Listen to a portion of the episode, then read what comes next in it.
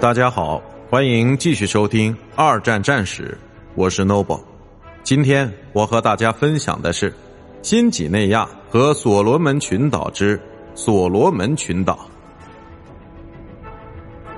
和新几内亚一样，同样的战术在所罗门的战斗计划中得到了运用，这在布干维尔岛的登陆事件中可以得到最清楚的见证。这一行动。是在一九四三年十一月一日发起的。这座岛屿驻守着大约六万名日军，美国的海军陆战队并没有发起直接的攻击，而是登陆在距离奥古斯塔皇后湾东岸一百二十千米的地方。那个时候，日本人已经穿越丛林来到盟军的滩头阵地，其强大的实力还足以击退这些攻势。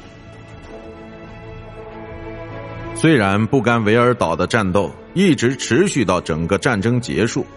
但局势越来越有利于盟军部队，其中主要就是澳大利亚的兵力，